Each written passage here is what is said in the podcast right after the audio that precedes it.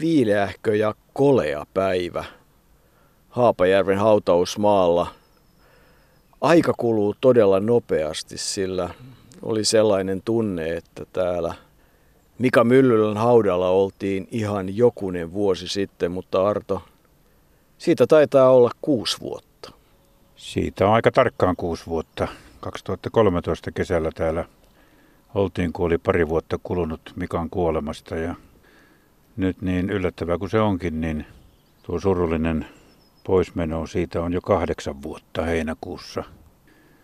En tiedä Mika Myllylä, hänen elämänsä, kun tässä seisoo tässä haudalla, niin tapana on ollut niin kuin tällä haudalla pohtia ihmisen elämää ikään kuin se olisi täyttynyt tänne haudalle viimeiselle leposialle, mutta kun Mika hautaa katselee ja, ja muistelee hänen elämäänsä, niin kyllä tällä on sellainen miele, että tässä on, tämä on vain keskeneräinen elämä, jonka pohtiminen on, on sitten vähän erilaista kuin sellaista, jotka on eläneet vanhuuteen ja kokeneet maailman ikään kuin ihmisen koko kaarena. Mika joutui lähtemään kesken. Ehkä hän eli intohimoisesti ja kiivaasti, mutta kyllä siinä paljon murhettakin oli riemujen keskellä mukana. Niin se, mikä panee aina hiljaiseksi, on se, että, että jos noin ajallisesti lasketaan, niin se kai oli mitaltaan noin puolikas elämä. 41 vuotta, mikä oli kuollessaan 5. päivä heinäkuuta 2011. Kokkolassa se elämä tuli täyteen 12. syyskuuta 1969 sen Oulussa syntyi ja se mikä tietysti vielä enemmän mietityttää on se, että kaiken jälkeen hän tänä syksynä 2019 täyttäisi 50 vuotta. Mutta toisaalta niin onko elämä sitten pohdintaa aikajanalla ja ajan pituudella? Mika eli minun mielestäni neljä sellaista selkeää jaksoa elämässään, jossa oli lapsuus, johon kuului muutto Ruotsiin ja paluumuutto Suomeen, siis tavallaan kaksi kertaa maahanmuutto ja kaksi kertaa siirtolaisuus ja tietyllä tavalla se mennä suomalaisena Ruotsiin Trollhettaniin, palata sieltä Haapajärvelle ikään kuin hurrina, ei välttämättä helppoa. Sitten se aika, se nuoruuden aika, jolloin hän intohimoisesti pyrki ja halusi täyttää sitä unelmaansa tulla olympiavoittajaksi, ne vuodet, jolloin tämä unelma täyttyi, ja sitten se viimeinen kymmenen vuotta, joka oli millä sitä nyt sitten haluaa nimetäkään, kiirastuli tai huono jakso tai, tai se elämän ei hyvä jakso, hyvä aikakausi. Siinä oikeastaan se, minkä sisälle tätä tarinaa varmaan tehdään. Tällä Karpalon hautausmaalla, niin kun katsoo tuota kiveä, jossa lukee Mika Myllylä, niin siinä on kyllä kuvattuna tai monella tavalla tehtynä hänen koko elämänsä ja niin siihen sisältyneet ainakin hyvät ainekset. Siinä on hiihtäjän kuva ensinnäkin hänen nimensä Mika Kristian syntymäaika, kuolinaika. Kiveä ikään kuin suojelee, onko niitä neljä vai viisi enkeliä, erilaisia patsaita. Sitten kuusi pikkulintua istuu kiven päällä. Kivessä on teksti, Jeesus on tie, totuus ja elämä. Siinä on myös tervaneva kuvana ja yhteen liittyvät kädet sitten tuolla niin kuin taivaan portilla. Kyllä siinä on paljon sitä Mika Myllylää, joka hänellä herkkyydessään oli. Hän oli myös tietyllä tavalla uskovainen ihminen, joka ei kuitenkaan koskaan oikein löytänyt sitä lopullista tietä. Ehkä hän oli omimmillaan, kuten kohtavoinen lukua hänen ystävänsä kanssa tuolla Tervanevalla, jossa ei ollut ketään häiritsemässä. Mikalle, kun sanoit tuossa, että hän oli tavallaan koulukiusattu ja vaikea oli tulla sieltä Ruotsista, niin suhtautuminen ihmisiin oli joskus vaikeaa, mutta – sen rauhan hän löyti aika ajoin sieltä Tervanevalta, kenties muualtakin, mutta ainakin sieltä. Se mikä on mielenkiintoista, että muistan silloin kuusi vuotta sitten, kun näin tuon kiven ja tietysti pahalta tuntuu sanoa, mutta silloin mietin sitä, että voi kauhea, kun siinä oli elementtejä niin kamalasti ja, ja tuntui, että se oli niin kuin kitsiä, mutta nyt kun sitä katsoo, niin en tiedä mikä on sitten tehnyt sen, että ei se enää tunnu niin samanlaiselta ja, ja tuntuu, että että siinä on sitä Mika Myllylle näköä ja sitten toisaalta hauta on todella hyvässä kunnossa ja kaikesta näkee, että Mika Myllylää kyllä muistetaan ja rakastetaan. Mä luulen, että silloin kun me käytiin täällä 2013, niin Mikan kivi oli tuossa lähestulkoon uusin tällä alueella hautausmaata. Ja nyt tähän on tullut ihmisen elämää, jokaiselta se päättyy ja nyt on tullut aika monta uutta kiveä tähän ja tämä on niin kuin tämäkin alue, missä Mikan kivi on, on laajentunut. Ja se kivi ei sillä tavalla enää iske sieltä silmään, kun ehkä silloin kun se lähes yksin tuossa seisoi, niin se vähän vaikutti jotenkin levottomalta. Mutta nyt se on, nyt se on kaunis ja kyllä siitä mieli tekee sanoa, että Mika, joka intohimoisesti lähti kehittymään hiihtäjänä maailman huipulle, koki sitten kovan takaiskun ja ei enää selvinnyt siitä, niin kuin sanotaan, ihmisten ilmoille, niin tuntuu siltä, että hän nyt on saavuttanut rauhan. Niin, se mikä tahtoo helposti unohtua ja nyt en haluaisi sitä tänään kovin helposti unohtaa on se, että mikä mikä myllyllä sitten oikeastaan olikaan. Siis erittäin kova urheilija, kuusi olympiamitalia, yhdeksän M-mitalia, siis kaikkiaan 15 arvokisamitalia viiden kuuden vuoden aikana, 23 Suomen mestaruutta.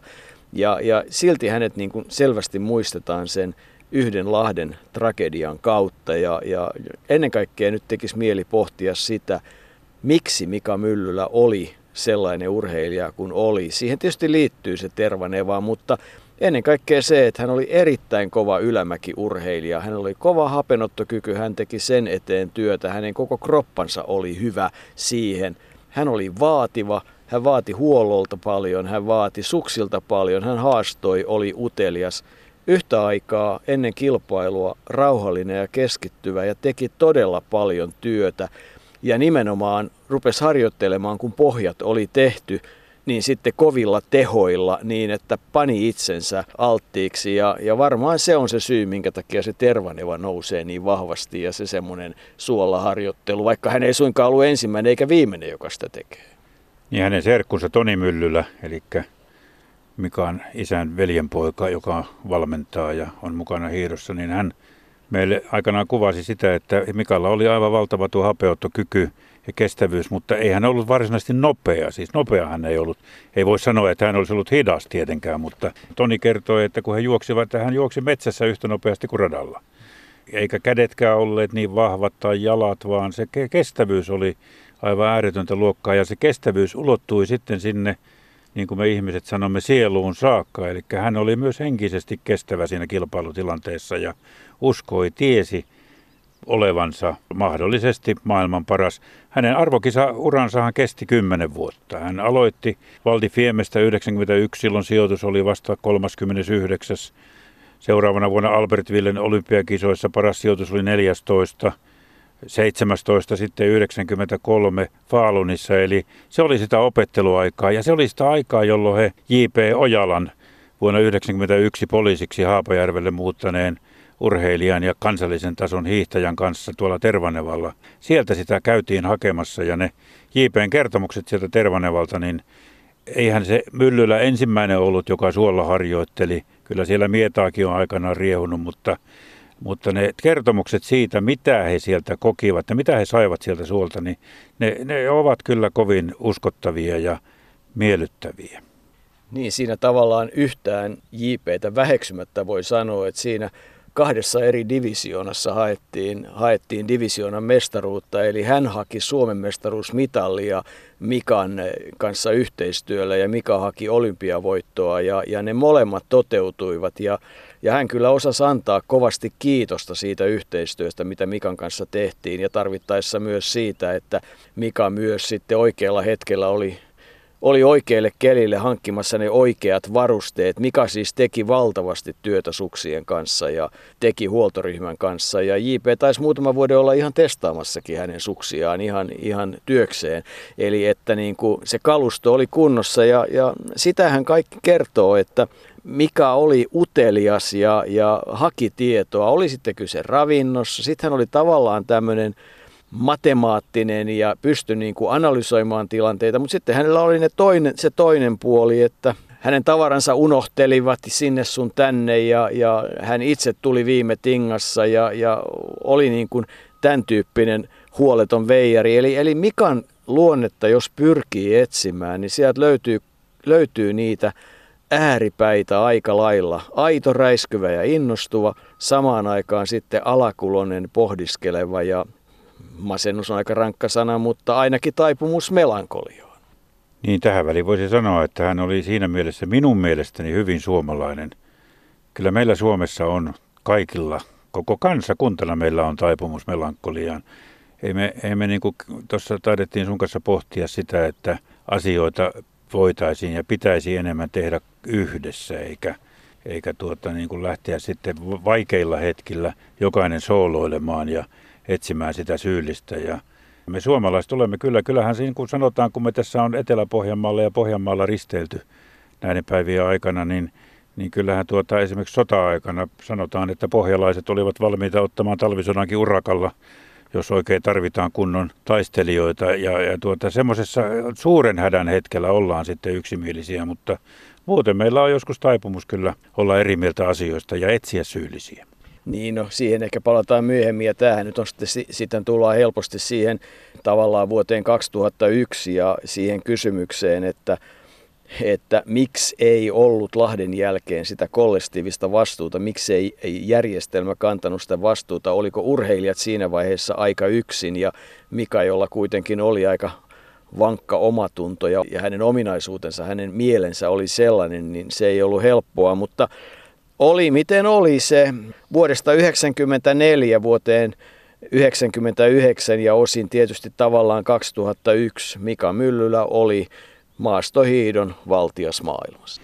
Mutta jos saan tähän, kun on vähän kirjoittanut muistiin, mitä J.P. Ojala kertoo, että mikä sen perustat sieltä tavallaan, vaikka se nyt se pelkkä suoharjoittelu ei varmasti perusta ollut, mutta kyllä tämä niin kuin antaa sen ymmärryksen siitä, että, että millä tavalla Mika niin kuin lähti itseään kehittämään 94 ensimmäisiin olympiamitaleihin, eli J.P. Ojala kertoi, että sinne suolle oli pitkospuuta myöten sellainen 15 minuuttia.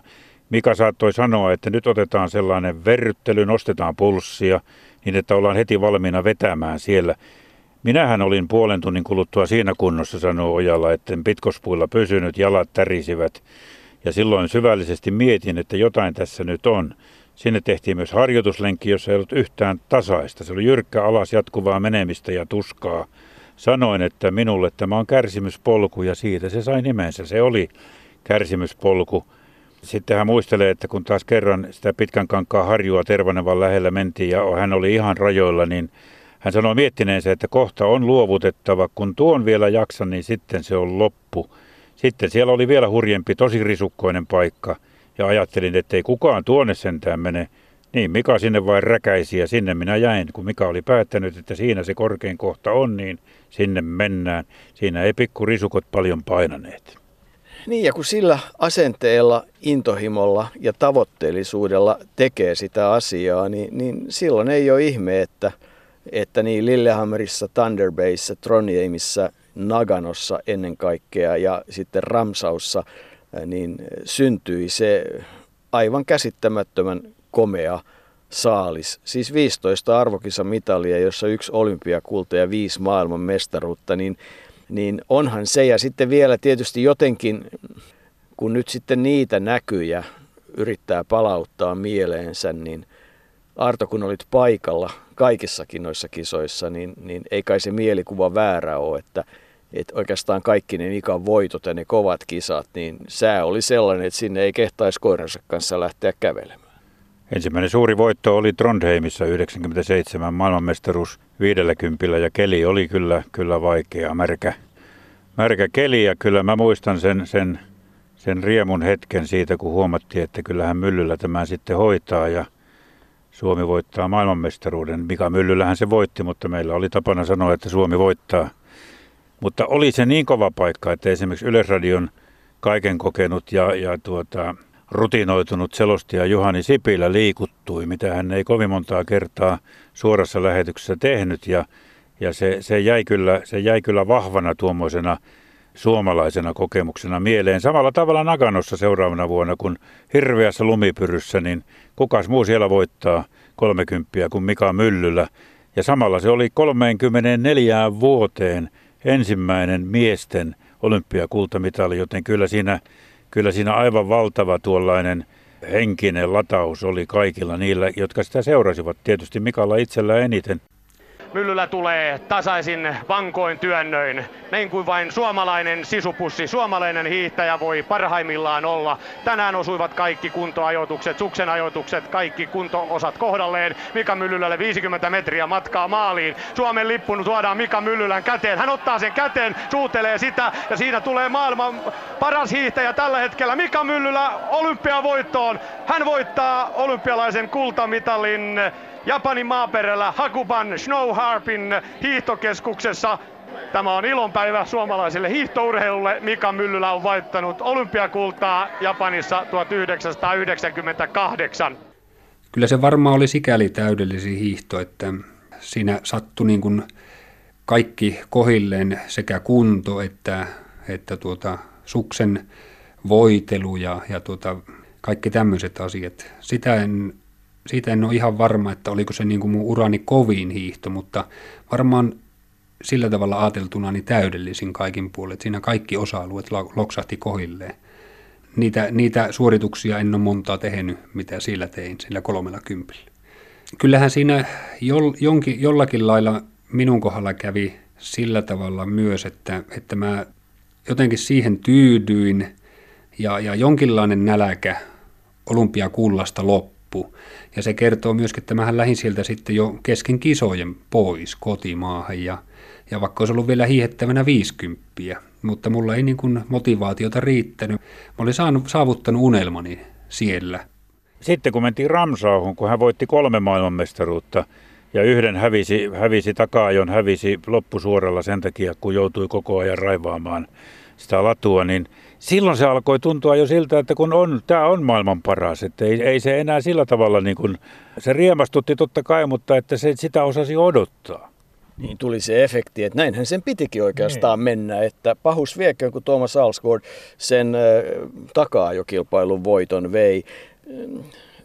Erling Jevne ei varmaankaan muistele Mikaa tietyllä tavalla hyvillä, koska näissä kovissa keleissä hän, tai varmaan muisteleekin, mutta jäi sitten kakkoseksi. Mutta kyllähän se Mikan kovuus tuli siellä esiin, mutta että kun puhuit tuosta Juhani Sipilä liikuttumisesta, niin, niin Juhani Sipilähän oli itse asiassa hyvin samanlainen siinä tilanteessa kuin Mika Myllylä oli omalla laillaan. Että et yhtä aikaa Mika Myllylä oli kova urheilija ja ja kova ammattimies ja kova tekijä, mutta sitten hän oli se toinen puoli.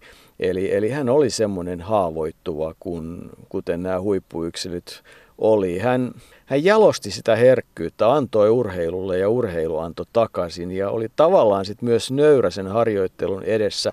Toisaalta koko ajan uskoi itseensä ja oli omanlaisensa ihminen et, et, ja, ja ennen kaikkea siis nuori mies. Ajattelee, että tämä menestys kuitenkin alkoi siinä vaiheessa, kun kestävyysurheilija on siis eh, alle 25 tai 25 iässä. Et sitä ei voi pitää kestävyyslajissa mitenkään kovana ikänä, vai mitä siitä sanot?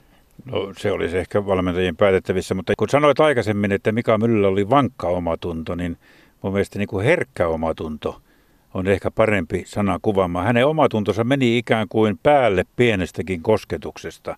Sehän puuttuu meiltä monilta, että emme, emme osaa riittävän vilpittömästi ja muuten katua siitä, kun tulee virheitä tai, tai kun mokataan. Mutta Mikalla se meni, meni todella niin kuin her, herkästi päälle. Hänellä oli tietysti vähän tuollainen tapa, jota Suomessa kavahdetaan, että jokaisen kauden jälkeen, kun kausi oli ohi, niin silloin se alkoholi kyllä alkoi maistua. Hän saattoi muutaman kuukaudenkin sitten vetää löysiä pois, niin kuin suomen kielellä on joillakin tapana sanoa, ja ja tuota, se ei kuitenkaan ollut siinä vaiheessa varsinaisesti ongelma, mutta, mutta kai se oli sitten joku siemen sille, että sitten kun todelliset vastonkäymiset alkoivat, niin sitten se, se pelkkä, pelkkä muutaman kuukauden löysän poisveto ei enää riittänyt, vaan elämä alkoi luistaa, luistaa suureen tuntemattomaan. Mutta kyllähän hiihtäjänä, jos ei sitä Lahden episodia olisi ollut, josta nyt on turha se enempää tässä kalittaa, mutta tuota, kuten hänen tavoitteensa oli, eli voittaa Salt Lake Cityn olympiakisoissa neljä kultamitalia ja päättää ura siihen, niin kyllä se olisi voinut toteutua.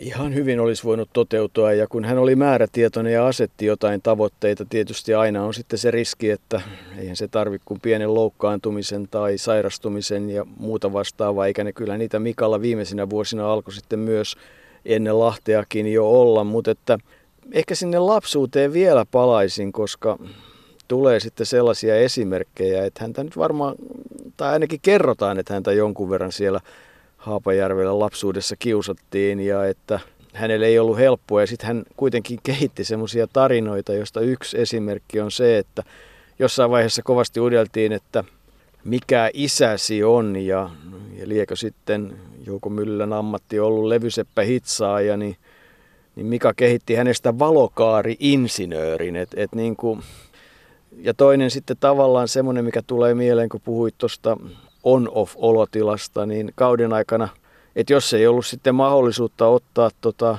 niin kuin kunnolla sitä rentoutusta, niin, niin sitten lasi ei ollut hyvä, että et hän oli tässäkin suhteessa vähän on-off, että aina välillä oli pakko olla sellaisia jaksoja, jossa pääsi rentoutumaan, että kun niin täysillä teki, niin sitten piti täysillä rentoutua, että, että koko ajan kaikessa, mitä hänestä tulee, niin musta ja valkoinen on liian helppo määritellä, mutta mennään niin kuin laidasta laitaan, että et, et samaan aikaan kun on räiskyvä ja innostuva ja iloinen, niin, niin on sitten melankoolinen ja selvä, looginen, ehkä matemaattinen, mutta samaan aikaan sitten hyvin herkkä ja, ja, tota, ja sitten se, mikä Mika Myllässä, varsinkin tässä haudan ääressä, kun hänestä puhutaan, tulee mieleen, että kyllähän se niin kuin hänen poislähtönsä ja, ja kuinka niin kuin, ainakin minusta kauhealta tuntuu se, kun kaikki ovat niin kuin tietävinä hänen asiansa, hänen tapansa, hänen toilailunsa ja mitä hänelle tapahtui ja, ja siitä löytyy niin kuin erilaisia määreitä, miksi, miten, missä ja milloin ja se tuntuu kyllä oikeastaan aika pahalta. Se on itse asiassa aika käsittämätöntä, miten paljon ihmisiä on kiinnostanut se, että miten Mika Myllylä tästä elämästä poistui. Silloin kun se kävi kuumimmillaan se keskustelu, niin silloinhan 72 poliisia taisi saada siitä tuomioinkin, että olivat yrittäneet urkkia tietokoneen kautta Mika Myllylän kuolinsyytä, jota on, ei, sitä ei ole paljastettu ja sillä hyvä on selvitetty, että se ei ollut itsemurha, että se oli onnettomuus – mutta vieläkin keskustelu käy kuumana tuolla netissä. Puhutaan muovipusseista ja puhutaan pistooleista ja aseista ja laukauksista. Eihän sillä ole enää mitään merkitystä. Sillä on merkitystä, että Mika Myllyllä on saanut rauhan, koska hänen elämänsä oli niin vaikeaa sen Lahden dopingin jälkeen. Voidaan tietysti sanoa, monet tuomitsevat Myllylän, että hän petti Suomen kansan, kun kärähti dopingista. Olihan siinä muitakin mukana toki, mutta ja toiset ovat taas sitä mieltä, että sen, sen saisi jo unohtaa. Kyllähän ihminen saa virheitä tehdä. Mutta meillä Suomessa tämä urheilun virhe, tämä doping, jota ei kukaan halua, että sitä käytetään, mutta eihän se ole ikuinen rangaistus siitä oikea tapa kohdella ihmistä. Eihän se niin tärkeä se asia voi olla. Kyllä ihmiset täytyy antaa mahdollisuus selvitä siitäkin rikoksesta, koska, koska ei, ei, se, ei se pahin rikos kyllä ole. Mutta rauhan sen, mikä on saanut, ja jos jatkat vielä hetken, niin hetken päästä haluaisin palata sinne Tervanevalle ja kertoa, miten J.P. Ojala koki sitten ne hetket, kun se harjoitus oli siellä suolla ohi.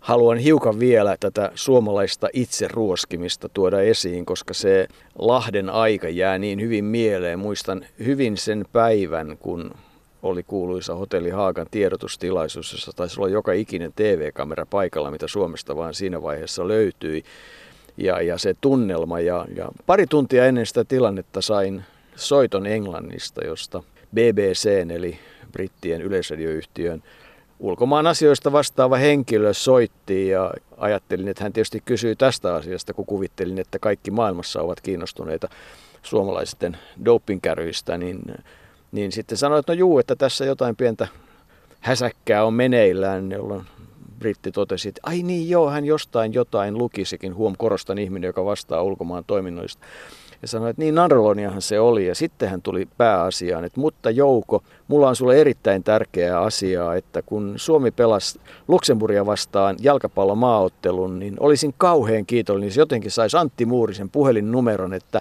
että kun Suomi, Englanti kohtaa Luxemburgin, niin olisi hirveän tärkeää tietää, mitä Antti Muurinen on mieltä Luxemburgista ennen kuin Englanti sen kohtaa. Tämä oli niin kuin BBCn ykkösprioriteetti, niin, niin siinä vaiheessa sitten rupesin miettimään sitä, että niin, että onkohan se nyt ihan näin, että Sambiaa myöten koko, koko maailman urheiluväki on sitä mieltä, että Suomen urheilumaine on ikuisiksi ajoiksi pilattu?